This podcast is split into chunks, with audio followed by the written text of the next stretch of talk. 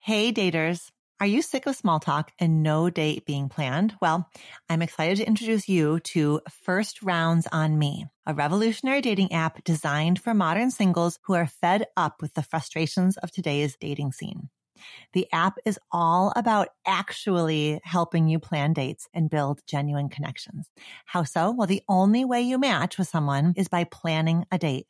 Send a date, a time, and a location, and then the rest is up to you. Ready to go on real dates? You can get one free month of their premium subscription with code DOCTOR, D-O-C-T-O-R. Download First Rounds on Me using the link in the show notes and start building meaningful connections offline.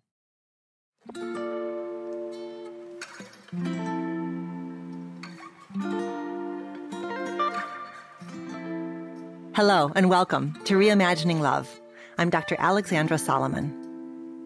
Relationships have the power to wound us and the power to heal us. As a clinical psychologist, author, and professor at Northwestern University, I've devoted my life to studying intimate partnerships and family dynamics. On Reimagining Love, I'm here to translate complex clinical topics into tools and takeaways that you can use in your relationships today. If you're ready to develop relational self awareness and create vibrant and loving relationships with the people who matter most to you, you've come to the right place. I'm so glad that you're here.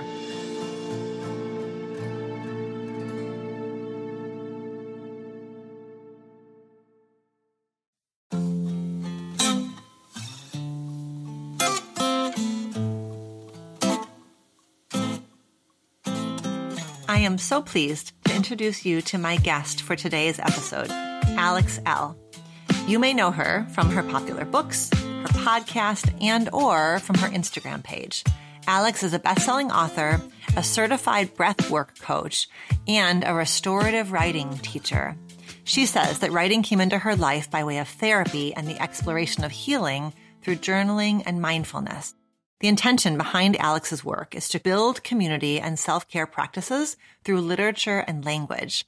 So Alex teaches workshops, courses, and retreats that assist others in finding their voices and helping them create clarity in their lives and their relationships. Her new book is How We Heal. Uncover your power and set yourself free. Alex is a really special person, as you'll hear in this episode. She has a way with words that has reached a lot of people.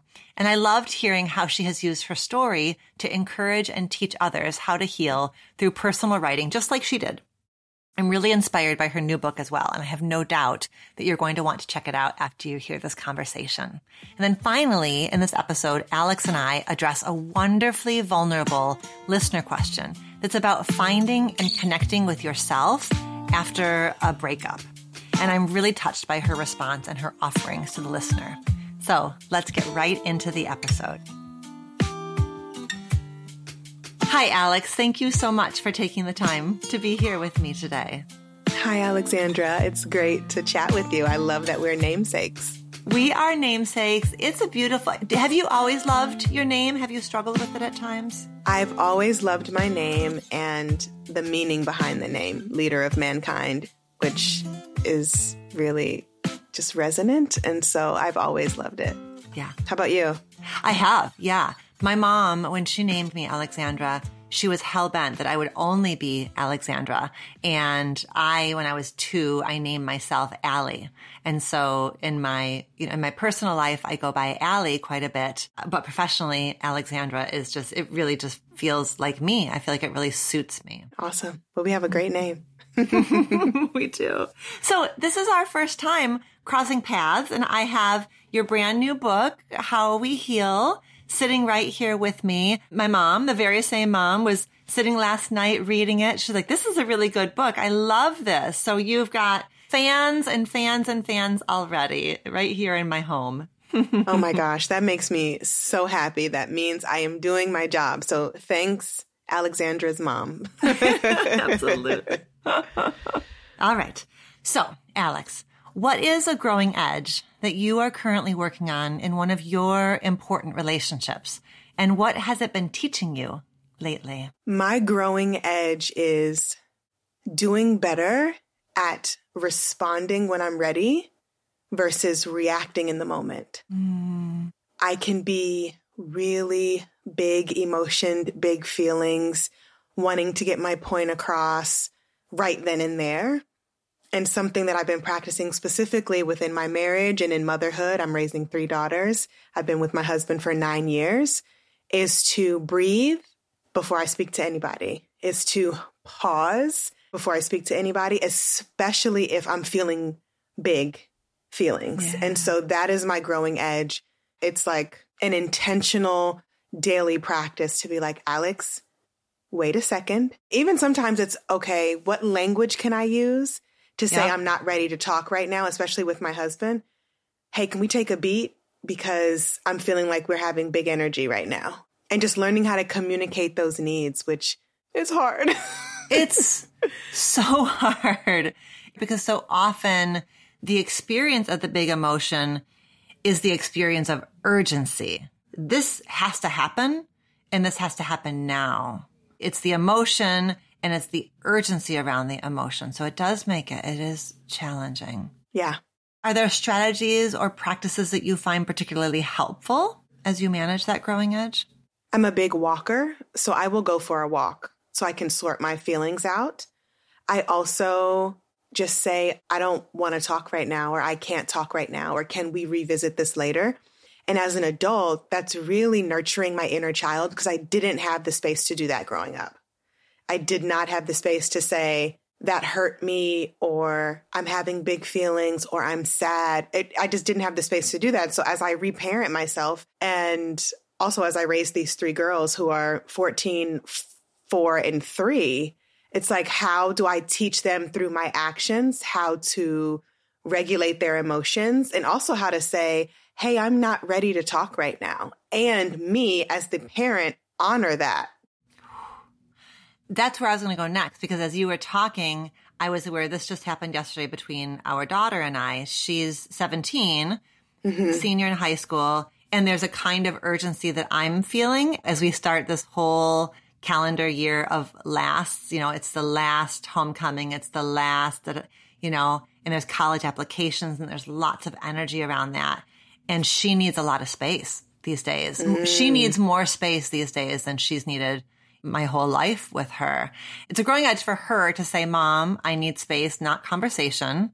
And it's a growing edge for me to like lick my little old wounds that are like, but but I was your sun and moon and constellation for a long time. What do you mean? You know, it's different, but my gosh, as you're saying about your girls, you know that you want all three of those girls to have the capacity to notice when they need a break, to ask for a break, and to cultivate relationships in which they can be given a break and space.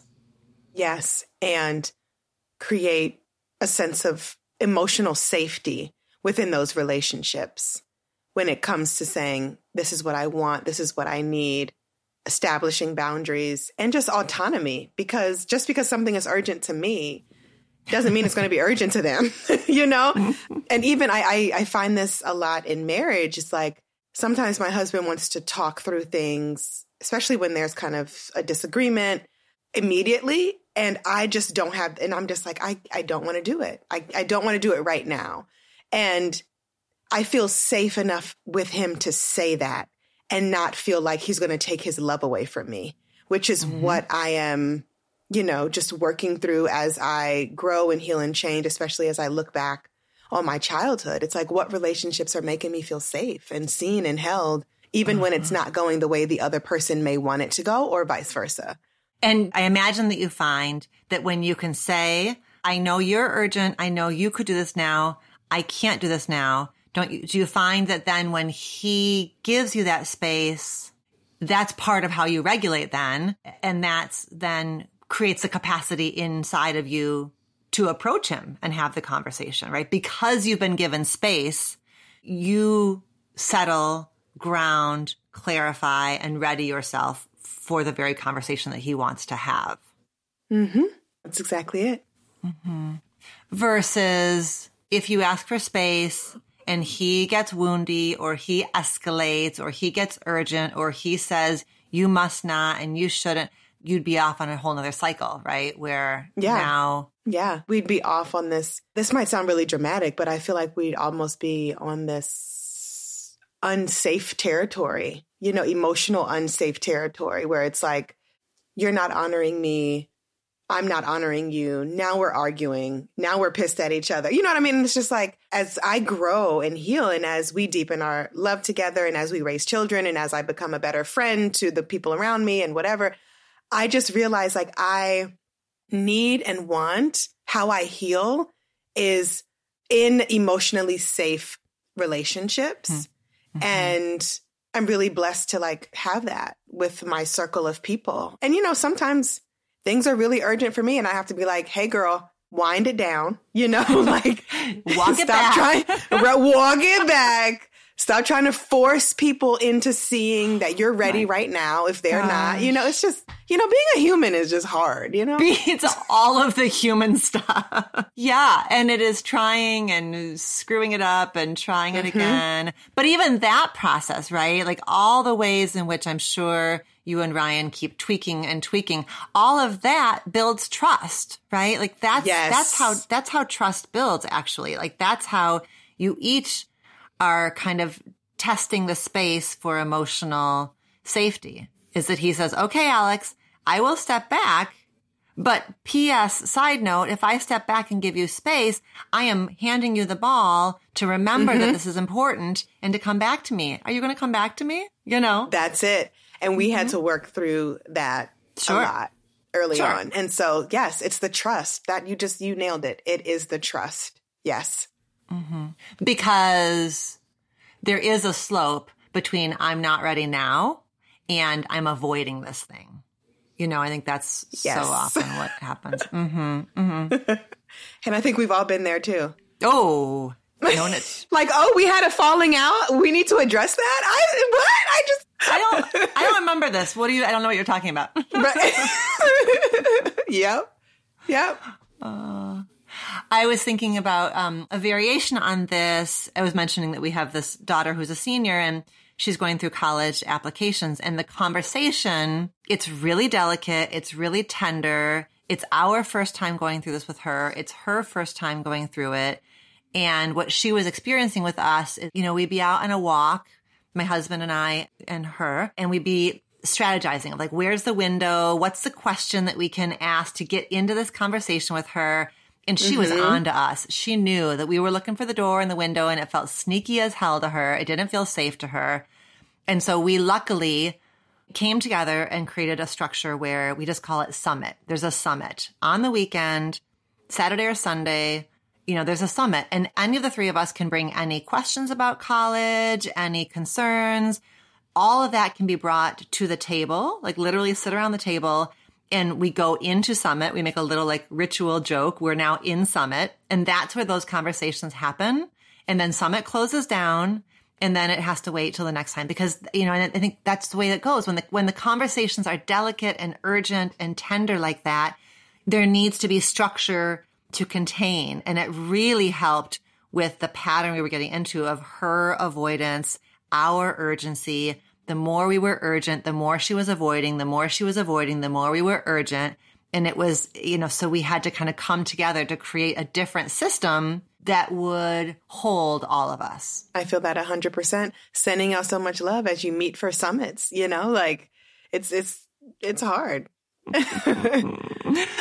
okay. So Alex, you are a best-selling author. You are a speaker, a podcast host, a teacher, of well-being and you have a, a ginormous beautiful following on Instagram. Last I saw, it was like 1.4 million people around the world turn to you for love and comfort and guidance around their own healing journeys. So can you talk to us a bit about you? How did you come to this work?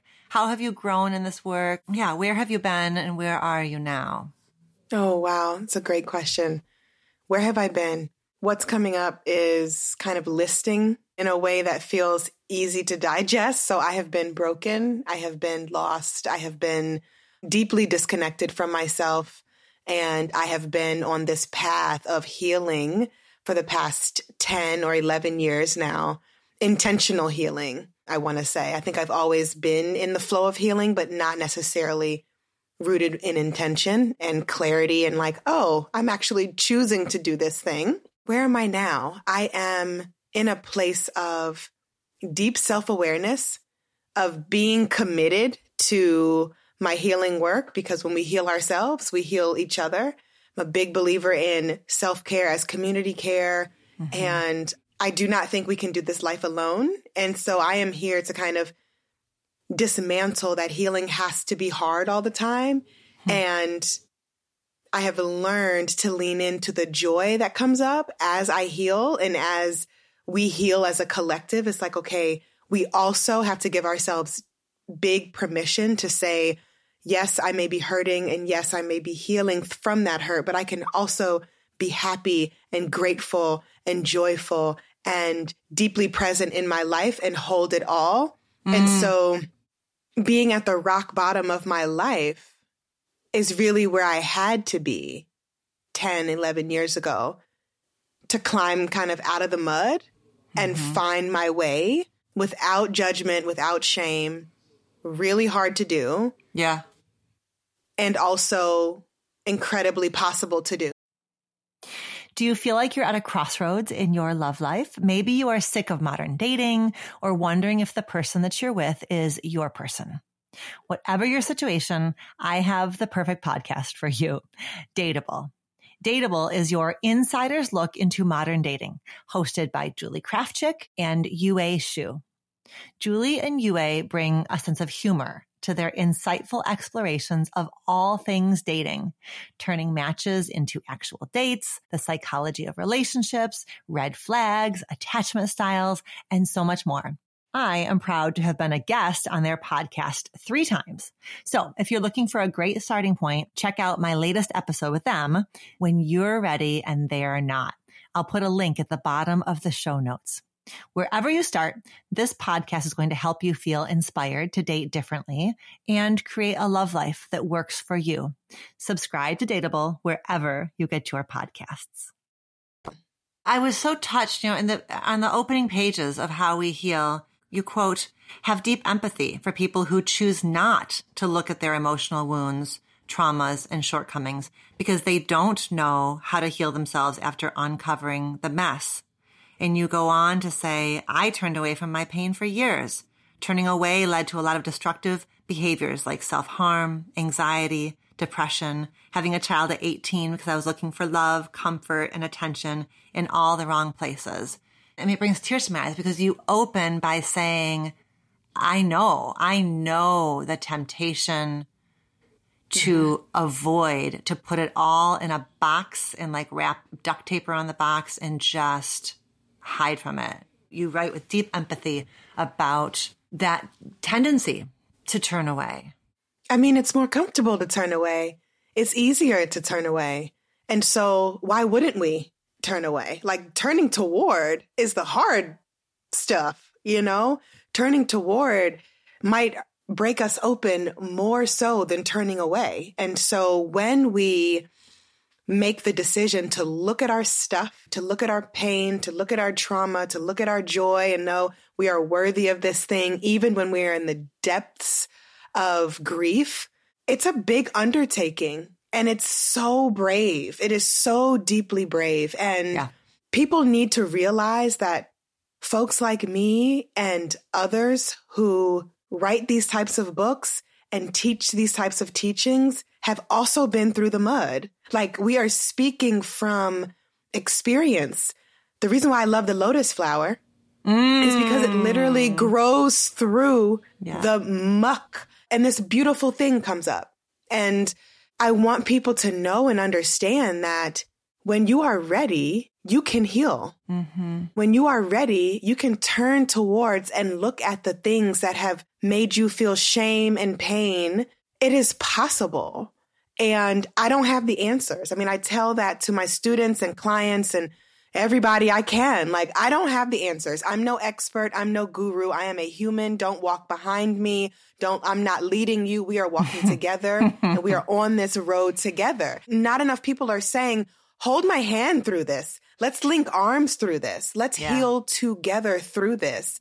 Empathy is so necessary. Compassion, holding each other.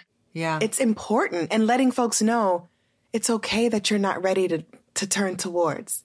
And when you are ready, I will be here to bear witness to that. And it's not all at once, just like a little baby nibble at a time. not a sprint. This is not a feast. This is just little bit by little bit by little bit. Mm-hmm. One of the things I'm thinking about as you talk about, I'm not walking ahead of you. You know, in that way, you are, I think, I don't know if it's you're subverting, but you are expanding our notions of healing because, you know, I come from a very, very, very traditional clinical psychology, academia, research back, where in my training, you know, I think I was on the cusp. We were beginning to center BIPOC voices, center feminist voices. But my whole field was built on a very white, very male, very top down. There are clinicians and there are patients. There is us and there is them. And I know, I mean, I was a therapy client before I was a therapist. It's been a journey for me of how do I, do I get to be messy and a healer? What parts of me get to be shown? I have spent potentially as many hours on the client side of the office as I have the therapy side of the office. And I know to the marrow of my bones that I am the clinician I am and the teacher I am because I have been in the mud, because I have suffered and looked and examined and questioned. We are new at the idea that therapists can say that out loud. And I think we are there because of people of color, because of queer folk, because of women, like because there are, we are expanding the notions of like, wait a minute, who does it serve to create a world where the healers are over here and the sick people are over here? Who benefits from that? You know, you did not have to strip away those notions of who you should be. You just started in, you were like, okay, I have been through this and I trust my voice that there's something in here for others. And the world is like, ah, uh, yes, please. More of that, Alex. like keep that going. I appreciate you for saying that. And I have a lot of therapist friends and I have actually considered going back to school to become a therapist. And I have decided not to because I do not want to strip away my ability to connect with people the way that I do and I think what's really beautiful about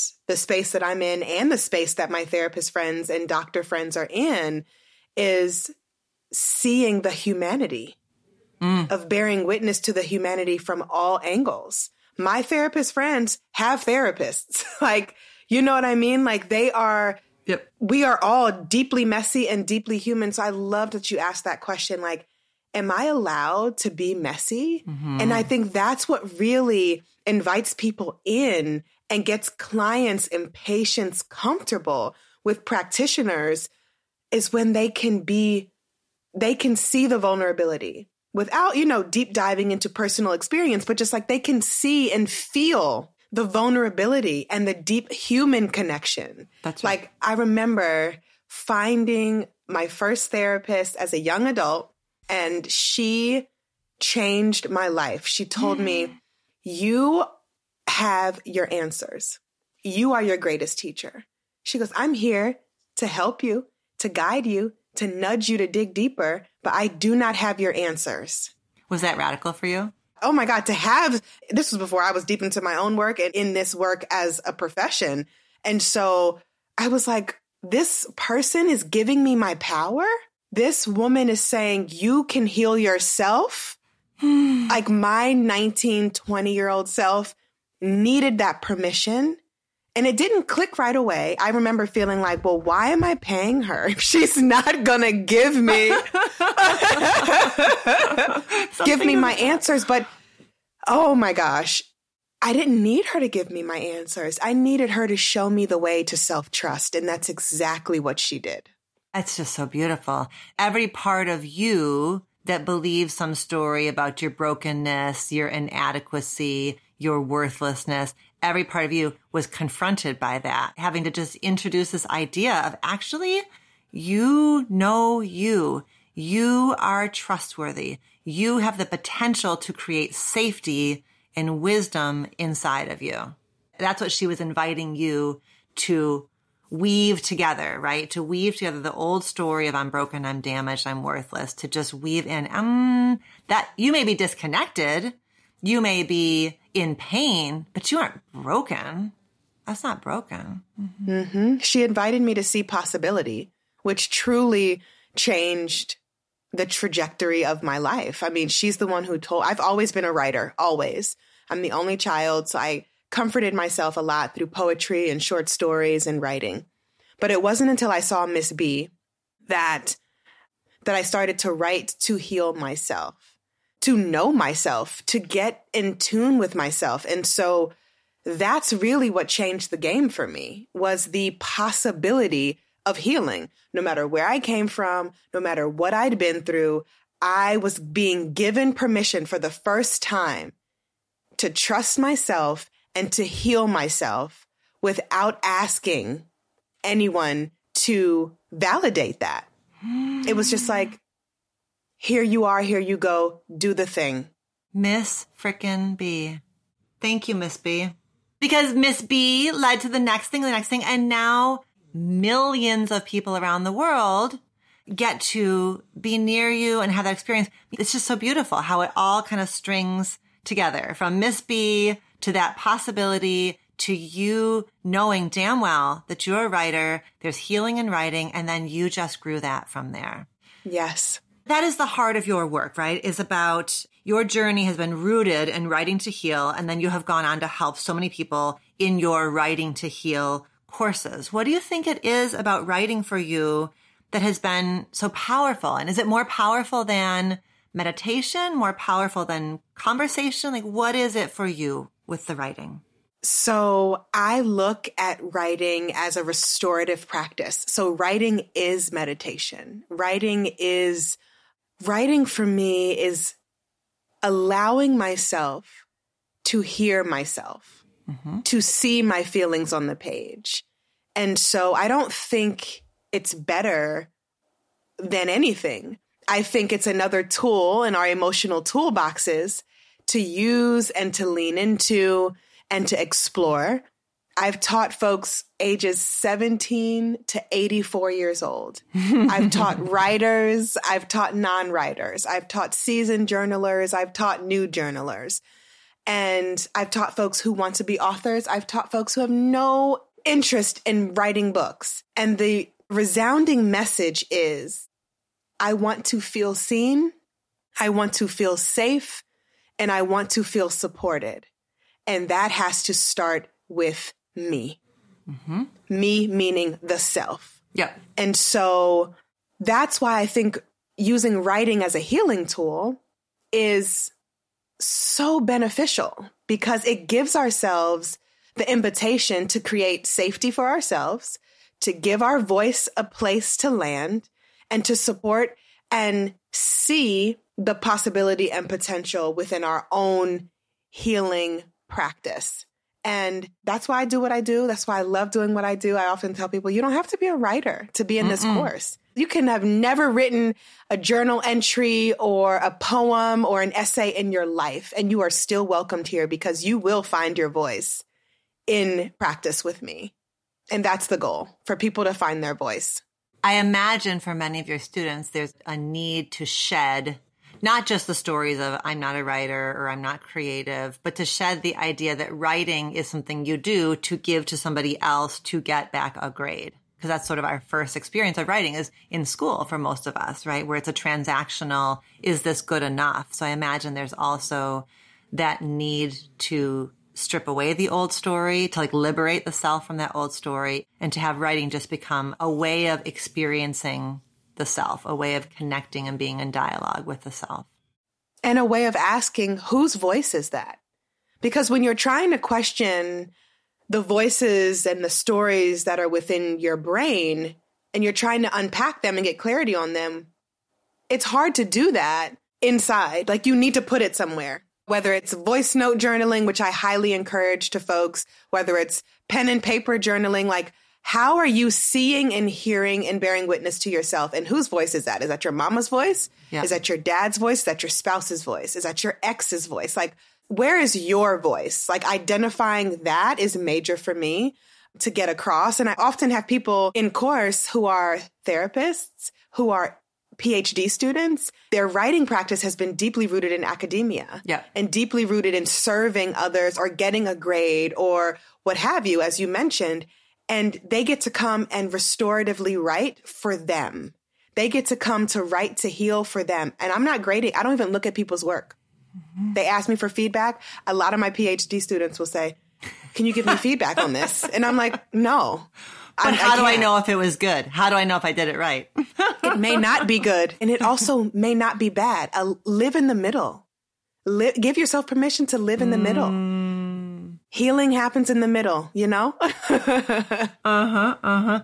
It is because writing, it becomes so concrete. As you said, you can look then, I can think about, I'm imagining different journaling experiences I've had where I'm journaling for a while and then I'm going back through and I'm circling, right? So there's the writing itself, then there's the review, and it's like, I'm circling this piece. This is not my voice. Circling this, I'm underlining this point. You know, where did this come from? I'm crossing this out. Crossing I am crossing this, out. out. It is not mm. mine. Yep. Right. And when it's all just bopping around inside of our brain, it's really nebulous. It kind of comes and flows. You can't capture it because it's a thought or it's an emotion.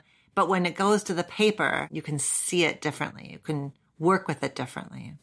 Yeah. And you can also learn how to hold space for yourself without judgment, without mm. wanting that grade, without mm. needing that critique. It gets so much easier.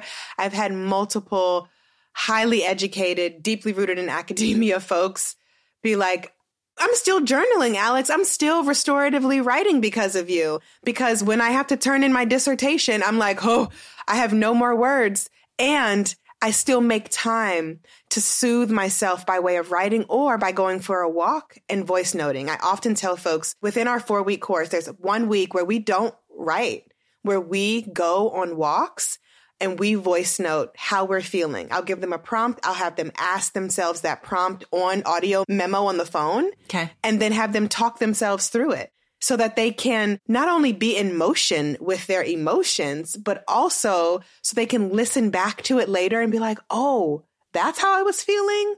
Or, wow, it feels good to hear myself say that and to let that out. And then if they want to go to the page, they can.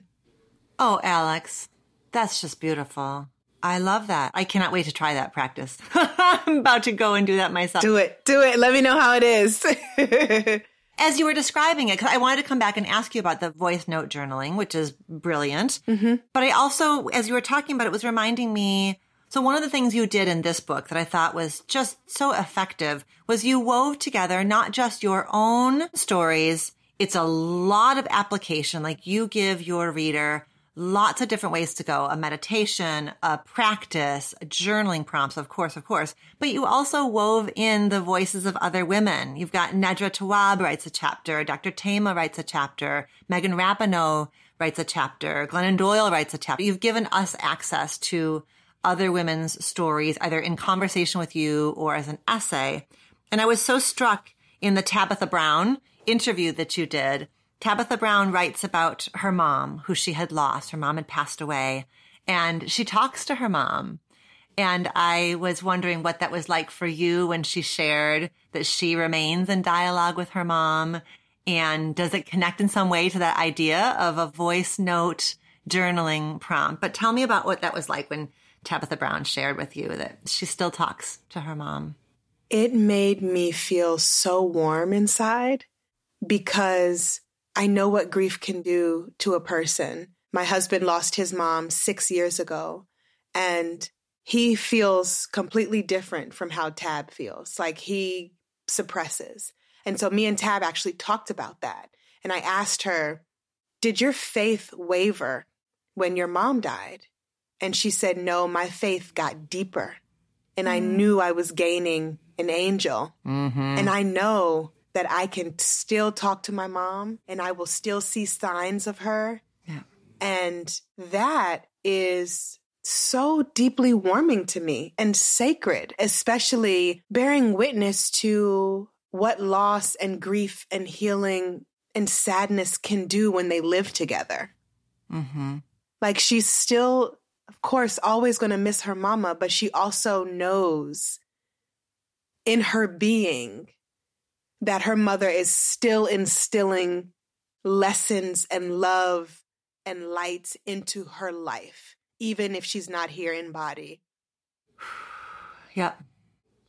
I lost my dad in 2012. And in that chapter of my life, I was deeply immersed in uh, a women's spirituality community. And we were reading spiritual teachers coming together in circle, doing lots of like spiritual work that for me felt simultaneously like it made so much sense to me, but also it felt really challenging to all of my training as a psychologist. It was like this wonderful, like both and.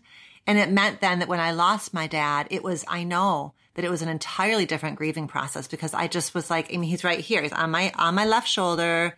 You know, I go down to the lake and I go for a swim and I'm with him. There's particular sights and smells that sort of are signs or connection points. Like I feel like he is just like, yeah, right here. As Oprah says, right? We have an angel you can call by name. And that lens, like that availability to me is something I wouldn't have had but for the spiritual work I was doing because in our culture, we don't, that's not our sort of predominant narrative of grief and loss.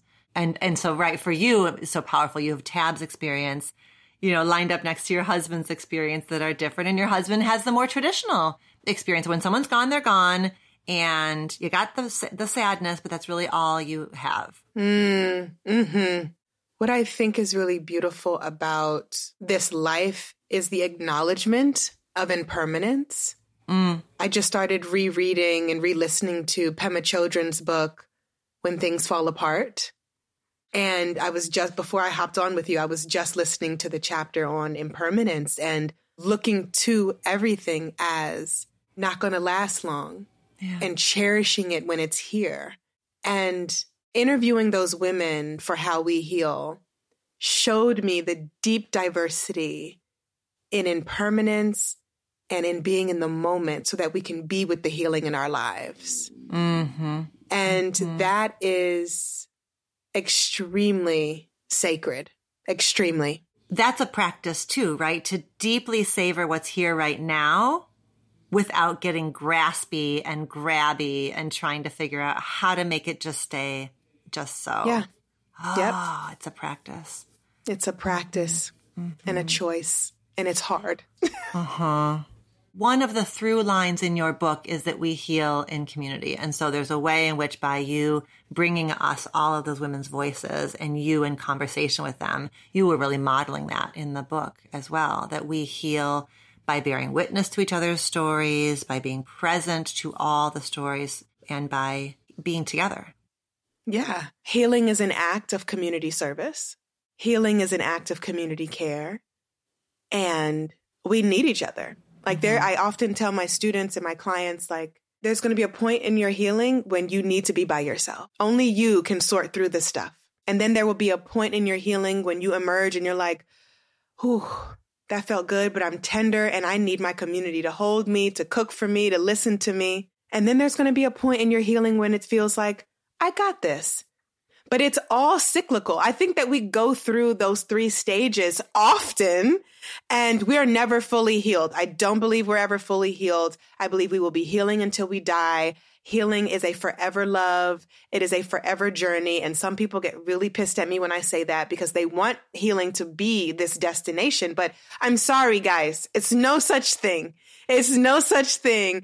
And when we learn to accept that healing is a forever friend, is a forever love, we get to interact with it in this new way. It's less of a pain in the ass and more of a, oh, I'm curious about this. Why is this coming up again? I mean, when I turned 30, I'm 33. When I turned 30, I remember childhood stuff just rising. Mm-hmm stuff that I thought I dealt with. And I had a bunch of my friends like, welcome to your 30s, you know, like you're about to get it. You're about to get your life together again. Uh-huh. And I remember feeling really angry. Mm-hmm. I remember feeling sad. Like I went through that when I was 10. Yeah. I've addressed this already. Why am I back here? Yeah. I also started feeling deeply shameful about being a teen mom. mm-hmm. when I turned 30. And I didn't used to feel that way. I wasn't not, I just, it was just what it was. Like that was a part of my journey. And then I started feeling like the deeper I connected with self awareness and spirit, the lessons that came to the forefront were you became a teen mom because you were looking for love in the wrong places. You were not protecting yourself. You did not value yourself. And why? So, tackling the why of my life at 30 for a decision that I made at 18, big healing. Uh-huh. And I know, I know that I suppressed that because that's some heavy stuff to work through. That's right. Especially as I continue to give birth to daughters. You know, it's just like, whew, like, yeah. what is universe, God trying to tell me about myself in my womanhood as I mother them? How will I mother myself? Yep. How will I give compassion to 18 year old Alex That's who right. didn't love herself, who hated herself, who was sad, who didn't want to be here, and who had a baby? Mm-hmm. It just, that's a lot to deal with. And mm-hmm. so giving myself grace looked like going back to therapy, looked like talking through my shame, mm-hmm. my why, and to learn how to give myself grace because I was beating myself up. And it was hard. It was so hard, but we work through it. And that's what healing is a consistent working through an offering of grace and choosing to do that. Absolutely. My dear, can we just spend even a few minutes offering some love to this Reimagining Love listener who wrote in to us from Canada? Yes. Okay. So we have a listener from Canada. She uses she, her pronouns. And what she wants us to talk about with her a little bit is she says, I just got out of a relationship where my partner had a very hard time validating any of my needs or experiences, big or small. I am realizing that I am having a hard time doing that for myself now as well. How do I learn to trust myself again? How can I relearn how to believe that my needs are valid and that it is possible for me to find a healthy partnership built on mutual respect, trust, and love. And the first thing we want her to do is get how we heal because how we heal, I feel like there's so much in this book that will be just really nourishing prompts and stories for her. So that's one thing we want her to do. But Alex, what do you where do you go with this question? What comes up for you as you hear her question about trusting herself again? Mm, I think what I would say is that self trust is also a daily practice. And of course, because I'm a restorative writing teacher and I want people to go to the page, I would love for our listener to explore what she needs on the page. I title the top of the page, I need, and just make a list. The reason why I want her to do that is because often we don't even address our needs. We don't even know what we need because we want someone else to validate us or because we have been silenced, whether we are silencing ourselves or have had someone else silence us. And so dismantling that could easily look and feel like, what do I need right now? In this moment. Another thing that I would invite you to do is to give yourself permission to not know what you need. That's where the curiosity comes into play. Perhaps it's like, what do you think you deserve? What do you want? What do you want to offer yourself? How do you want to hold yourself through this life? I think it's also important for us to understand that as human beings, we want to be validated. Like that's not a bad thing. That doesn't make us weak. However, we also must be in practice of validating ourselves. And I think through this I need exercise, there's actually a deeper dive in how we heal on how folks can do this. This is basic. This is not rocket science. And this list might be hard. Like, what do I even need? Am I selfish for saying what I need? Am I needy for saying what I need? Silence that voice and give yourself permission to just write through it. Self trust, also, another thing that I love to have folks do. Dear self trust, I want to get to know you. Please teach me. Write a letter to self trust with those prompts. Don't edit yourself. Don't judge yourself. Everything will come to the surface as you continue doing these practices. And they may feel really silly. They may feel deeply uncomfortable, but read that letter whenever you feel like, okay, I don't know how to trust myself. I don't know where I'm going. What did I write to self trust about what I wanted to show me and teach me in this life? Because there's your answer. As Miss B told me, you are your own greatest teacher. And that's why writing is so sacred and valuable and important is because often we will see our answers six months to a year later if we go back and read that letter, which is what I tell people to do. Write the letter, hide the letter, set a calendar invite to yourself, read your letter in six months. Go read that letter. And I've had folks email me after and say, Alex, I didn't know I needed what I wrote six months ago. I needed that today. Another thing that could be really valuable is to allow yourself to just be in limbo. We live in a world that tries to tell us who we need to be, how we need to be, where we need to go. And sometimes the best blessing we can give ourselves is just being where we are and getting curious about the place we're in right now. And if that's, I don't trust myself and I don't know what my needs are, get curious about that. Why don't you know what your, your needs are? I don't know why. Okay, well, where did you learn that from? When would be an ideal time for you to lean in? Like, it's just, there's so many ways that we can get clear in a way that doesn't need to be deep. Right. That's another thing I tell people all the time. Everything isn't super deep. Everything doesn't need to be a huge mountain to climb. Walk up the stairs. Go slow. It's okay. Oh, there's something in here that her ex's voice still lives in her head. It sounds like there was a time where she knew what she needed and she knew what her experience was. It was that when she would express it, her ex would invalidate it. Well, we can, you know, pontificate all day about her ex's own, you know, disconnection from their soul, from their interior, because it's very hard to invalidate for somebody else what you have no ability to validate within yourself. Yes. So there's a way in which she has taken out of this relationship something that actually isn't hers. It's her ex's. So I was imagining, you know, and maybe it is writing, there's a writing ritual or whose voice is that? Right. And so can she start and maybe it's on the page, right? As she's on the page, circling what's mine, what's not mine. Yes. In that way, she's not starting from scratch. She is returning to herself and reclaiming. Yeah, yeah, mm. yeah. That's stunning. And I think asking yourself whose voice is that is important. That can be something that you do on a walk and you voice note whose voice is that? Is that his voice? Is that their voice? Or is that your voice? Yes, to circling whose voice is yours and crossing out whose voice is not.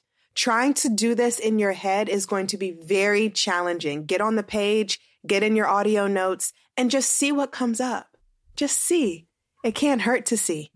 I feel really hopeful for this listener in Canada. I do too. I'm so proud of you. I'm so proud of you too because you, right it's like she told us where she was, she told us where she is, and she told us where she wants to go, you know? And so yep. I, we're just fluffing the edge. We're just kind of like point, you know, giving her some tools to bring with her on this journey, but she's got this journey. She's like, I used to know it. I named it. My ex invalidated it. And now I got it. And now I want it back. Of course she wants it back. Of course she wants the ability to name what she wants, what's pleasurable, what brings joy, what's essential, what's nourishing. Of course she does. Yes. And that's amazing that you vulnerably wrote into us. And I'm so proud of you for even having this thought and being willing and wanting to unpack it because that is also deeply sacred work. And it's okay if you feel lost on this path. Like you don't have to know which way you're going. You don't have to know why you need to get there. Just baby steps are still steps. Remember that. Yeah. Oh, Alex, I just have truly enjoyed this time with you. Thank you. I've enjoyed it too. This is really wonderful. For Reimagining Love listeners who are just getting to know you, wh- where is the best place to start to dive in to get to know you and your work better? You can go to alexelle.com All resources are there. Info about me is there. I'm just at Alex on Instagram. And so you can join the community there if you'd like. And of course, through buying my books, the most recent one, How We Heal, is out November 8th, and it's available wherever books are sold. Pre ordering is so valuable for authors. It is so necessary and important.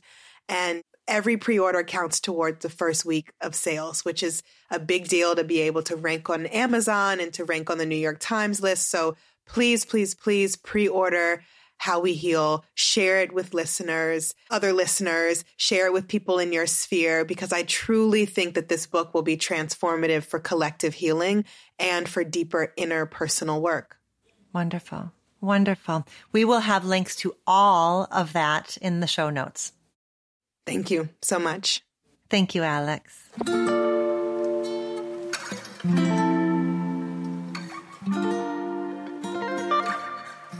Thank you, Alex, for sharing your story here with us, for encouraging healing through self reflection and writing, and for the wonderful insights that you offered to that listener. I hope that you will check out Alex's new book, How We Heal, which features so many wonderful voices, some of which have been guests on Reimagining Love. You will find her new book linked in the show notes, along with all of the other ways that you can stay connected to Alex. Until next time, be well. Do you have a relationship question that you want to have answered on the show? Follow the link in the show notes of this episode to send in a written or audio question. Questions can be about intimate partnerships, family relationships, friendships, you name it. I can't wait to hear from you.